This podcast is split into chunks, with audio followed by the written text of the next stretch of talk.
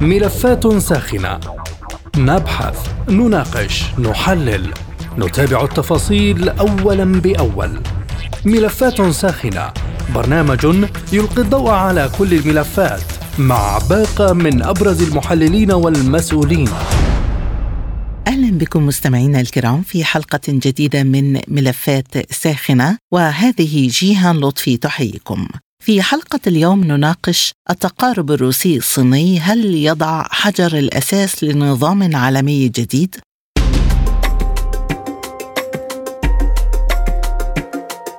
ناقش الرئيس الروسي فلاديمير بوتين مع نظيره الصيني شي جين بينغ في محادثة العلاقة بين البلدين والمشاكل الإقليمية عبر قناة تلفزيونية مغلقة. وخلال محادثتهما دعا بوتين شي لزيارة موسكو في العام الجديد 2023 وأعلن الرئيس الصيني شي جين بينغ في المحادثة أن بلاده مستعدة للتنسيق مع روسيا فيما يخص سياسة العمل الأحادي ولحماية سيادة وأمن البلدين. وأضاف شي جين بينغ أن الصين مستعدة للعمل مع روسيا وجميع القوى التقدمية في العالم ضد الهيمنة وسياسة القوة لمقاومة الأحادية والحمائية والبلطجة والدفاع بحزم عن السيادة والأمن ومصالح التنمية للبلدين. كما أشار إلى أن الصين مستعدة للدفاع عن النزاهة والعدالة الدولية مع روسيا. وأكد الرئيس الروسي فلاديمير بوتين الجمعة خلال المحادثة أن التنسيق بين روسيا والصين على الساحة الدولية يخدم تشكيل نظام عالمي عادل. وأعربت وزارة الخارجية الأمريكية عن قلقها من تحالف الصين مع روسيا وسط عملية روسية خاصة في أوكرانيا وقالت إنها تراقب عن كثب نشاط بكين لمعرفة ما إذا كانت تقدم أي مساعدة عسكرية لموسكو أو تساعدها للتهرب من العقوبات المفروضة ضدها. وقال المتحدث باسم وزارة الخارجية الأمريكية في بيان الجمعة إنهم قلقون بشأن اصطفاف جمهورية الصين الشعبية مع روسيا وتابع أن أمريكا وأوروبا حذرتا الصين من عواقب تقديم المساعدة العسكرية لروسيا في عملياتها العسكرية الخاصة في أوكرانيا أو المساعدة المنهجية في التهرب من العقوبات. التقارب الروسي الصيني هل يضع حجر الأساس لنظام عالمي جديد؟ هذا الملف سيكون موضوع نقاشاتنا مع ضيوفي في حلقة اليوم من ملفات ساخنة.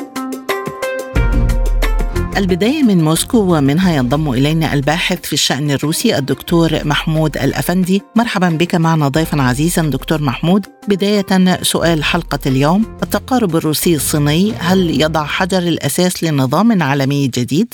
طبعا منذ دعم الغرب للانقلاب الدموي في أوكرانيا ب 2014 أصبحت الصورة واضحة عند الحكومة الروسية والطرف الروسي أن العالم يجب أن يتجه إلى عالم متعدد الاقطاب، هذا أمر مهم جدا، لذلك روسيا منذ 2014 أنشأت عدة منظمات منها البريكس يلي فيها الصين وقوت منظومة شنغهاي يلي فيها الصين والعلاقات الثنائيه، لأنه فعليا حتى الحرب الأوكرانية أعطت أهدافها بدون وجود عالم متعدد الأقطاب، هذا بيعني إنه لم تعمل شيء روسيا وهذه الحرب تنشا مره أخرى، فالعالم يجب أن يسير إلى عالم متعدد الأقطاب يصبح أكثر أمانة، وإخراج هيمنة الولايات المتحدة الأمريكية من النطاق الدولي أو بالتأثير على الدول الأخرى، وفعليا فعليا نرى جيدا من قبل العملية العسكرية. بحوالي أسبوعين كان الرئيس بوتين عند السكرتير العام الصيني في افتتاح أولمبياد بكين الشتوية، وتمت عدة لقاءات كان في البريكس عن طريق الفيديو أو عن طريق منظمه شنغهاي والآن لقاء آخر عن طريق الفيديو. هذا يعني أن روسيا تتجه إلى الصين بشكل كبير لأنه الصين من اكبر اقتصادات العالم. بنفس الوقت روسيا تملك موارد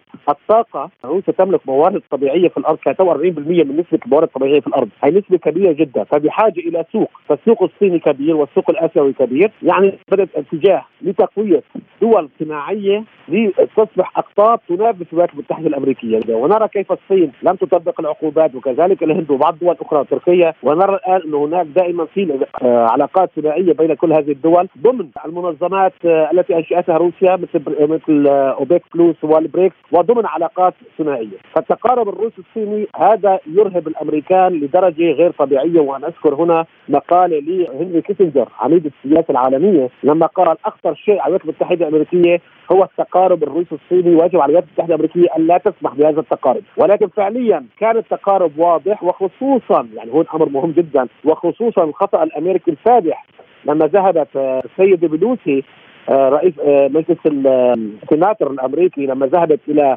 تايوان وأدت فعليا إلى زيادة توتر العلاقات بين الولايات المتحدة الأمريكية والصين، فالتوتر أصبح واضح والصين اتجهت نحو الآن نحو روسيا أكثر باكثر، فأصبحت العلاقات على مستوى استراتيجي واقتصادي بشكل كبير وهذا فعليا يمكن أن يهدد هيمنة الولايات المتحدة الأمريكية وعند تخرج هذه الهيمنة نصبح إلى عالم متعدد الأقطاب، لذلك يمكن أن نقول أن إذا نجحت روسيا في اوكرانيا عملية عسكرية هذه الحرب ستنتهي بشكل كامل، ولكن إذا يكون هناك عالم متعدد الأقطاب لا نستطيع أن نقول أن هذه الحرب ستندلع مرة أخرى ومرة أخرى ومرة أخرى ستصبح حرب إلى ما لا نهاية، هذا أمر مهم جدا، فروسيا آه، آه، تطوير علاقاتها وتقوية علاقاتها مع الصين ومع دول التي تعتبر الآن مرشحة أن تكون دول إقليمية وعظمى، هذا أمر مهم جدا لإخراج الولايات المتحدة الأمريكية من الهيمنة الدولية، هذا أمر مهم جدا، لذلك نرى الصين، الهند، تركيا الآن ستصبح من أكبر الدول العالمية الموزعة للغاز، يعني روسيا تبدل الآن نعلم جيدا ان روسيا منذ عام 2000 وحتى 2014 كانت علاقاتها كلها مع الدول الأوروبية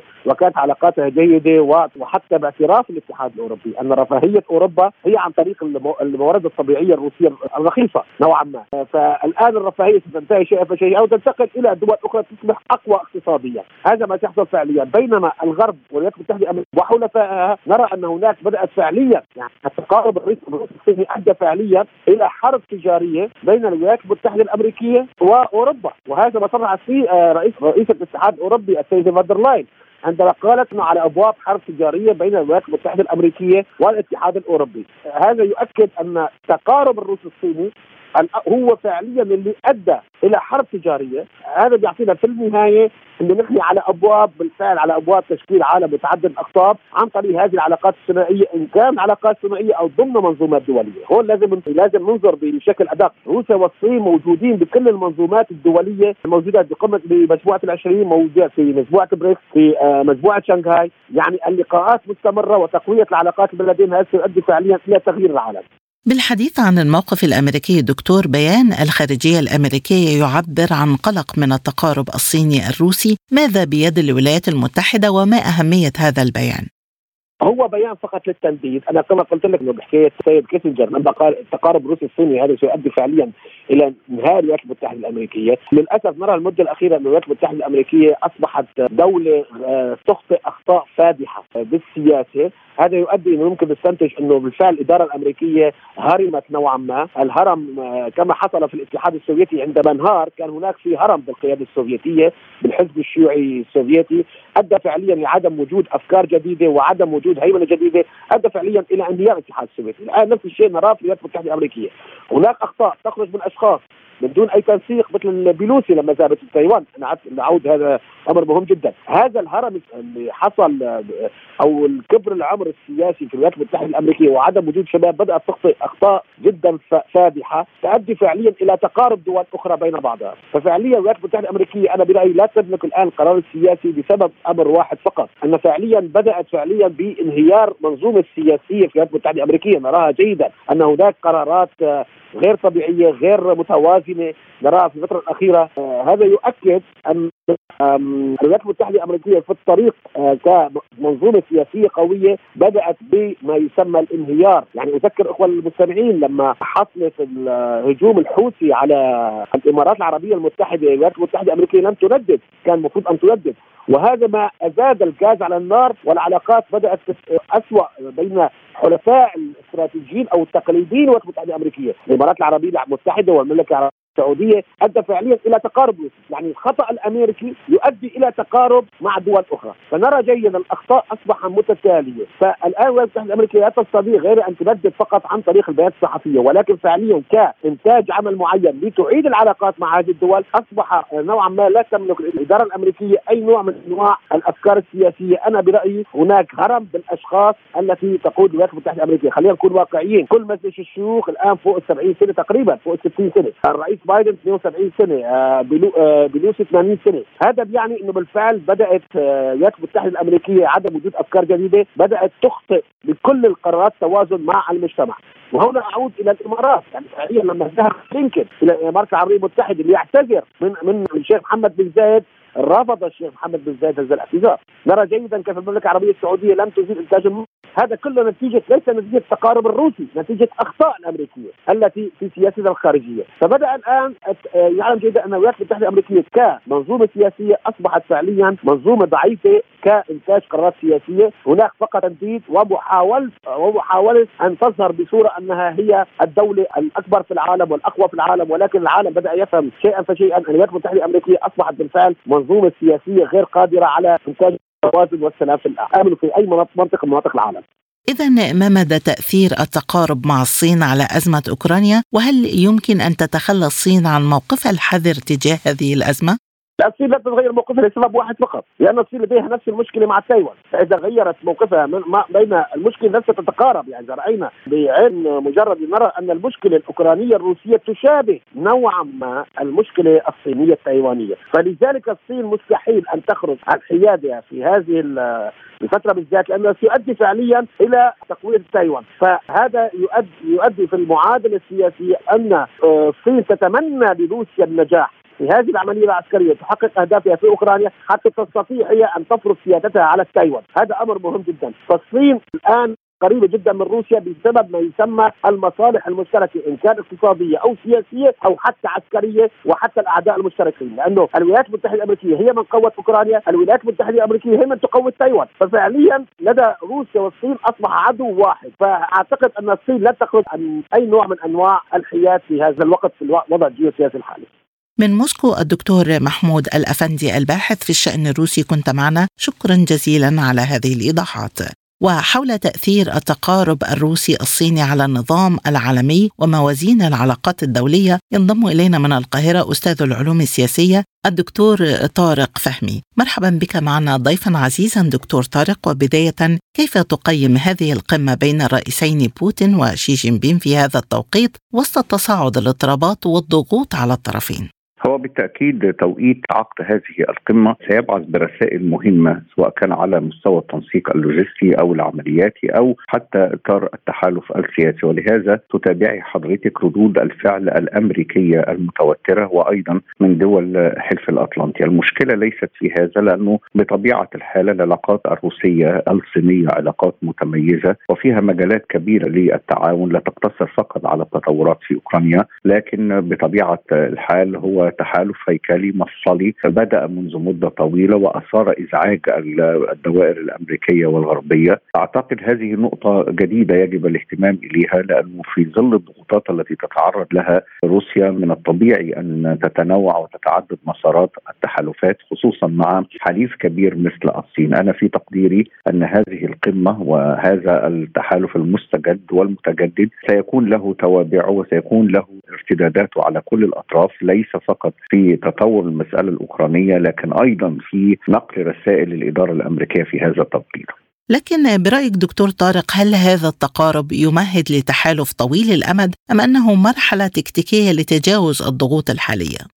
من الواضح أن الترتيبات الدولية وبنية النظام الدولي ستستوعب تحالف ثنائي بين روسيا وبين الصين في هذا التوقيت وأعتقد إنه الجانبين يتأهب لهذا، ليس هذا ما يجري في سواء كان في القمة أو ما سيليها، لكن أعتقد إنه الأمر يخرج عن إطار التكتيك إلى الرؤية أو المقاربة الاستراتيجية التي يبني عليها الجانبين الروسي والصيني معادلات جديدة سواء في الإقليم أو في خارجه بمعنى إنه بنية النظام النظام الدولي في هذا التوقيت تسمح بمزيد من تغيير الرؤى وتدوير زوايا المصالح وهذا ما يفعله الجانبين الروسي والصيني وأعتقد إنه هذا التحالف يجمع إذا صح التعبير ما بين التكتيكي والاستراتيجي المصالح المشتركة والفوائد المتبادلة التي يمكن أن يجنيها الطرفين وكما أشرت ليس فقط في الملف الأوكراني لكن في الترتيبات الأمنية المقبلة سواء كانت ترتيبات أمنية أو استراتيجية متوسطة وطويلة الاجل.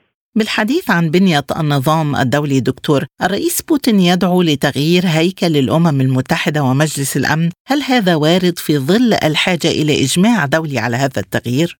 بالتأكيد طبعا دعوة الرئيس الروسي ومن قبل الصين بالمناسبة دعوا إلى إعادة بنية النظام الدولي وبنية التنظيم الدولي الممثلة في مجلس الأمن ونظام هذا النظام طبعا أصبح يواجه بعثرات كثيرة. والغريب أن رؤساء الدول الكبار بما فيهم الرئيس الروسي والصيني والأمريكي وعدد من دول قادة الاتحاد الأوروبي في كلماتهم في الجمعيه العامه للأمم المتحدة وجهوا هذا بمعنى إن هناك رغبة الآن في التحول لنظام جديد. يتحدث الرئيس الروسي بذكاء شديد عن عالم متعدد الأقطاب وتتحدث الصين عن دور ومقاربات متعددة. لكن السؤال هو هل الولايات المتحدة في هذا التوقيت ستسمح بهذا بمعنى أنه زيادة مقاعد دول مجلس الأمن إلغاء نظام الفيتو وغيرها من الأمور؟ طبعا هذه الأمور تحتاج إلى توافق إرادات والولايات المتحدة يعني لديها تحفظات في هذا السياق. أظن أن الأمر سيأخذ بعض الوقت لكن في النهاية نحن نتحدث عن عالم جائر يحتاج الآن إلى مراجعة، القوى الكبرى حينما تطالب بتصويب مسار هذا التنظيم الدولي فهذا شيء جيد على مستوى الامم المتحدة. وهناك فرصة ذهبية طبعا للدول النامية أن تصيغ رؤية ومقاربة لأن هناك مطالب كما تعلمي. اليابان طالبت بمقعد في مجلس الأمن، الدول الإفريقية طالبت أيضا البرازيل وغيرها من الدول، كل هذه الدول دعت إلى تغيير نظام التصويت الفوتنج في مجلس الأمن وعدم انفراد خمس دول رئيسة في هذا الإطار. أعتقد أنه الفكرة جيدة لكنها تواجه بإشكاليات أهمها الإشكالية المتعلقة بالموقف الأمريكي. تحدثت حضرتك عن رد فعل أمريكي على التقارب الروسي الصيني، كيف سيكون تأثير التقارب على العلاقات الأمريكية مع الصين؟ وبكين تأبى تعريض هذه العلاقات للمخاطرة رغم خلافاتها مع واشنطن ورغم استفزاز واشنطن الكبير في قضية تايوان. أعتقد نحن مقبلين على ما يعرف باسم المقايضات السياسية، المقايضات السياسية سترتبط بحلحلة المواقف المختلفة سواء كانت الولايات المتحدة والصين وروسيا، ملف مقابل ملف أوكرانيا آه، ضمن هذه الملفات. لكن أيضا تايوان، تايوان تخص الولايات المتحدة وتخص الصين. لكن أيضا مسألة كوريا الشمالية وكوريا الجنوبية وتوحيد شبه الجزيرة الكورية والترتيبات الأمنية التي يجب أن يتوافق عليها كافة الأطراف الأخرى المهددة محدده الان فبالتالي اعتقد ان الولايات المتحده تختبر الجميع الان في هذا التوقيت بمعنى انها تتخوف من تنسيق صيني روسي قوي وحليفين كبيرين لا تستطيع الولايات المتحده بالمناسبه أن تتعامل معهما في نفس التوقيت هي انفرضت بروسيا لكن في نفس التوقيت حينما تم تصعيد مساله تايوان خلال الأشهر الأخيرة لم تستطع الولايات المتحدة العمل على مسارين وبالتالي الحديث هنا عن تنسيق روسي أمريكي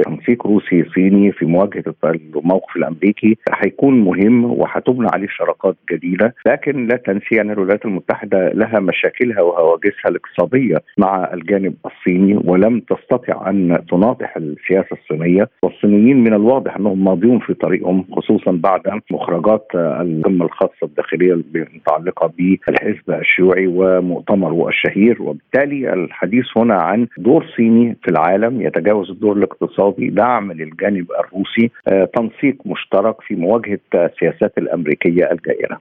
التقارب الصيني الروسي ودور صيني مهم كما تفضلت واتجاه اليابان إلى العسكره وصعود القوى البحرية لروسيا وأيضا ظهور منظمات دولية جديدة. كل هذا دكتور هل نحن أمام نظام عالمي جديد؟ وكيف سيكون وضع الأمم المتحدة في هذا النظام؟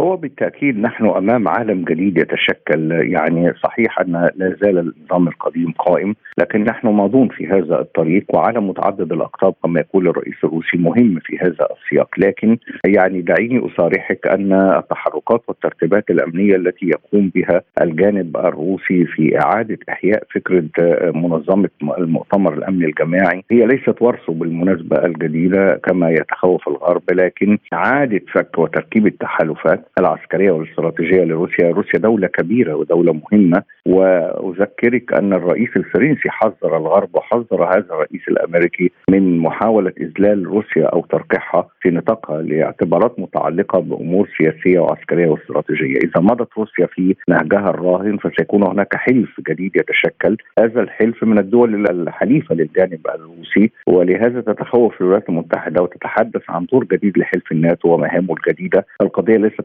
سواء شرقا أو غربا لكن القضية مرتبطة بالمهام الاستراتيجية الكبيرة لحلف الأطلنطي لمواجهة ما يجري. اذا الولايات المتحدة عين على الصين في ملفها الاقتصادي وعين على روسيا في ملفها الاستراتيجي والامني شكرا جزيلا على هذه الإضاءة. الدكتور طارق فهمي أستاذ العلوم السياسية كنت معنا من القاهرة. شكرا جزيلا لك. إذا هل ستنجح موسكو وبكين في نقل ثقل الاقتصاد العالمي شرقا؟ حول هذا الجانب معنا من عمان أستاذ الاقتصاد والعلوم السياسية بالجامعة الهاشمية الدكتور جمال الشلبي. أهلا بك دكتور ضيفا عزيزا عبر أثير سبوتنيك بداية إلى أي مدى سيؤثر فتح الأسواق الصينية أمام الغاز الروسي على استقرار أسواق الطاقة وهل سينجح الطرفين في تجاوز العقوبات؟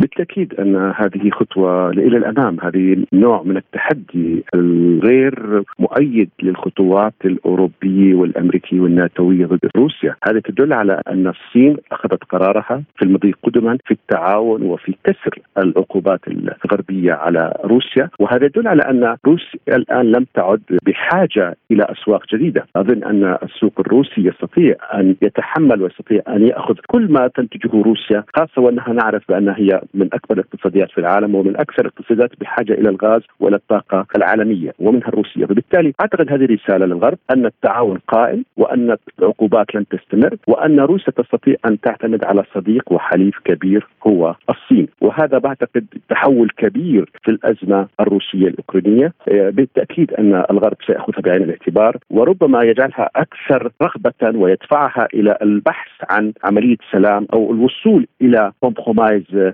مهمة في إيجاد حل للقضيه التي بدأت تدق روح المجتمعات الغربية وحاجتها خاصة في ظل الشتاء القادم. إذا برأيك دكتور جمال هل سينجح هذا التعاون بين بكين وموسكو في نقل الثقل الاقتصادي شرقا وإلى أي مدى ستتمكن الصين وروسيا من مواجهة الاستراتيجية الأمريكية الجديدة التي اعتبرت القوتين تهديدا استراتيجيا للولايات المتحدة؟ بالتأكيد أن هناك في تحالف في نظام عالمي جديد بدأ يتبلور اقتصاديا وعسكريا وسياسيا. بالتأكيد أن الصين وروسيا تمثل الطاقة الكبرى في هذا الفريق وفي هذا الحلف. لكن لا ننسى أيضا أن هناك في البريكس التي تتمثل في الهند وجنوب أفريقيا والبرازيل وغيرها. فبالتالي أعتقد أن الاستراتيجية الأمريكية لن تستطيع أن تواجه هذا الحلف الكبير الذي يمثل أكثر من 60% من الإنتاج العالمي أكثر من نصف عدد سكان العالم لوحدها. لأنه ندرك بأن أوروبا الآن ترزح تحت ضغوطات اقتصادية ومالية وطاقوية كبيرة، فبالتالي أظن إن إذا أرادت أن تواجه أمريكا هذا الحلف ستواجهها لوحدها، لأنه حتى داخل الحلف الغربي المتمثل في أوروبا والاتحاد الأوروبي هناك في امتعاض كبير بسبب هذه الاستراتيجية وبسبب الأنانية الأمريكية في النظر إلى الاقتصاد العالمي لمصلحتها وليس لمصلحة الفريق كاملا، فبالتالي أعتقد إنه هذا يثبت بأن أمريكا لن تستطيع أن تواجه الصين وروسيا خاصة إذا ما أضفنا إليه كما قلت البريكس وإيران وغيرها. فبالتالي الوضع الأمريكي والوضع الغربي في حالة ترهل الوضع الأمريكي يستطيع أن يعلن ما يشاء ولكن الحقائق على الأرض تقول شيء آخر وتشي بشيء آخر. الشيء الآخر هو أن روسيا والصين ستشكلان جزء أساس في النظام العالمي الجديد الذي لا تقوده أمريكا ولا تمثله أوروبا بالشكل الكامل لأوضاع متعلقة بالداخل تتعلق بشكل الهوية، مشاكل بالطاقة، مش أزمات اقتصادية، وأيضا أظن أنه سيكون هناك شكل من أشكال الثقة بين الحليفين الأمريكي والأوروبي. كخبير اقتصادي دكتور جمال ما تأثير التبادل التجاري بالعملات المحلية بين بكين وموسكو على الاقتصاد العالمي وهل سينال هذا الاتجاه من اتفاقية بريتن وودز باتجاه تقليص هيمنة الدولار عالميا؟ أعتقد هذه هي المشكلة الكبرى التي تواجه الاقتصاد الأمريكي، أمريكا كانت بلحظة ما تسيطر على الاقتصاد العالمي بفضل إنتاجها وإصدارها للدولار وعملية التبادل كانت تقوم على الدولار، الآن عندما يتم تبادل بين الهند وروسيا أو روسيا والصين أو الصين والهند بالعملات المحلية فهذا يفقد قيمة وقوة الدولار على المستوى العالمي، وهذا يعني أن العالم بالتدريج ربما يأخذ منحى إنه العديد من الدول الكبرى وال الوسطى تتجه إلى التعامل المثلي بمعنى آخر أن يكون هناك تعامل بالعملات المحلية. وهذا سيفقد كما قلت الدولار قيمته وقوته على المستوى العالمي ولن يكون هو العملة الوحيدة القادرة على ضبط إيقاع العلاقات الاقتصادية والاستثمارية في العالم. وهذا يعتبر يعني انكسار واضح وصريح للاقتصاد الأمريكي لا سيما وأنه هناك يعني القوة الاقتصادية الصاعدة للشرق كما تفضلتم فيما يتعلق بالصين وروسيا وحتى الهند. هذا سيعني أن التنافس الكبير سياسيا بدأ ينعكس على الأوضاع الاقتصادية وهذا يعني أنه انهيار بشكل أو بآخر القوة الدولارية الأمريكية في العالم والعالم الاقتصادي والاستثماري العالمي. إذا ما هو الدور الذي يمكن أن تلعبه روسيا في مبادرة الحزام والطريق وكيف سيكون هذا الدور الروسي مفيدا لبكين؟ آه، الصين بالتأكيد هي لا تستطيع أن تعلن نفسها أنها هي قائدة العالم وأنها تسيطر على موارد الاقتصاد العالمية في الاستثمار وفي سلاسل السلع العالمية ولكنها تعلن بأنها تستطيع أن تعمل على ضبط ايقاع الاقتصاد لما فيه خدمة الناس، هذا طبعا من الناحيه الدبلوماسية ومن الناحيه السياسية، ولكن من ناحية تشكل إمبراطورية كبيرة تمثلها الصين وما تملك من اقتصاد يتجاوز 18.5 تريليون من الدولارات في العام. هذا يدل على أن لها طموحات اقتصادية وسياسية ودبلوماسية على المدى المتوسط والبعيد. فبالتالي هذا المشروع مشروع الطريق الحرير أعتقد يمثل حوالي 33 تريليون من الدولارات. بدايته بدأت في مليار و300 يمر عبر الكثير من الدول وبما فيها أوروبا وروسيا. فبالتالي روسيا لها مصلحة أن تكون جزء من هذا الخط وجزء من هذا التنافس الدولي الذي تقوده الصين من أجل الاستفادة مما سيقدمه هذا الطريق، الطريق ليس مجرد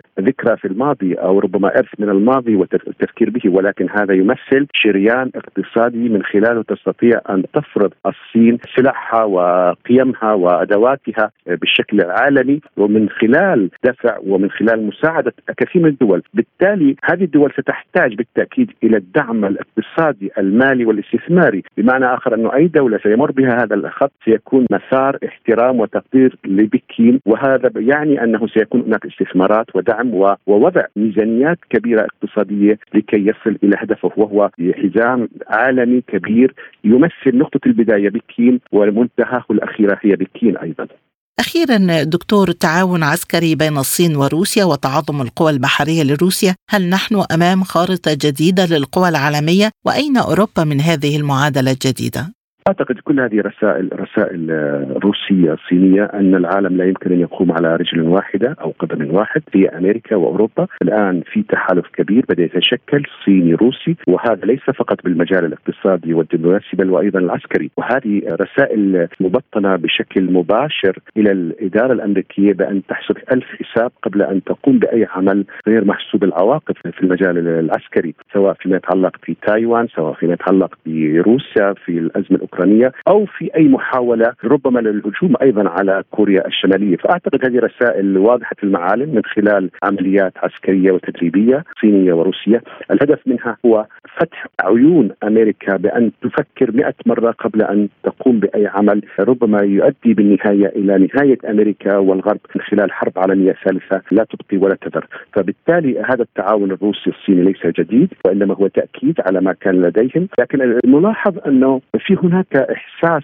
لدى يعني المتخصصين ولدي شخصيا إنه في هناك الآن رغبة صينية أن تقول بأنها حاضرة في الملف والأزمة الروسية الأوكرانية وأنها لن تخفي منذ هذه اللحظة علاقاتها الوطيدة اقتصاديا وعسكريا وسياسيا بالرغم أن في بداية الأزمة كانت تحاول أن تبعد نفسها قليلا أو أو تنأى لنفسها قليلا عن عن هذا الحرب ولكن على يبدو إما أن يكون أن الصين قد حسمت موقفها بشكل كامل وتريد أن تعلن عنه وتقول أنا أنا مع روسيا وأنت أنتم هاجمتوها وسوف تهاجمونني أو أنه هناك معلومات لدى الصين بأنه ربما يكون هناك في حل قادم ومقبول من الجميع وبالتالي تحاول أن تعطي رسائل إلى روسيا بأنها وقفت معها في في لحظات الأزمة وبالتالي هذا الدين يجب أن تعيده مرة أخرى في لحظات من الأزمات القادمة للصين مع الغرب ومع أمريكا بالذات. بهذه الإضاءة الثرية من الدكتور جمال الشلبي أستاذ الاقتصاد والعلوم السياسية بالجامعة الهاشمية نكون قد وصلنا إلى ختام ملف اليوم من ملفات ساخنة. وللمزيد من المتابعة زوروا موقعنا على الإنترنت سبوتنيك دوت إي إي. شكرا لطيب المتابعة وإلى اللقاء وكل عام وأنتم بخير. مستمعينا بهذا نصل وإياكم إلى نهاية هذه الحلقة من برنامج ملفات ساخنة. طابت أوقاتكم وإلى اللقاء.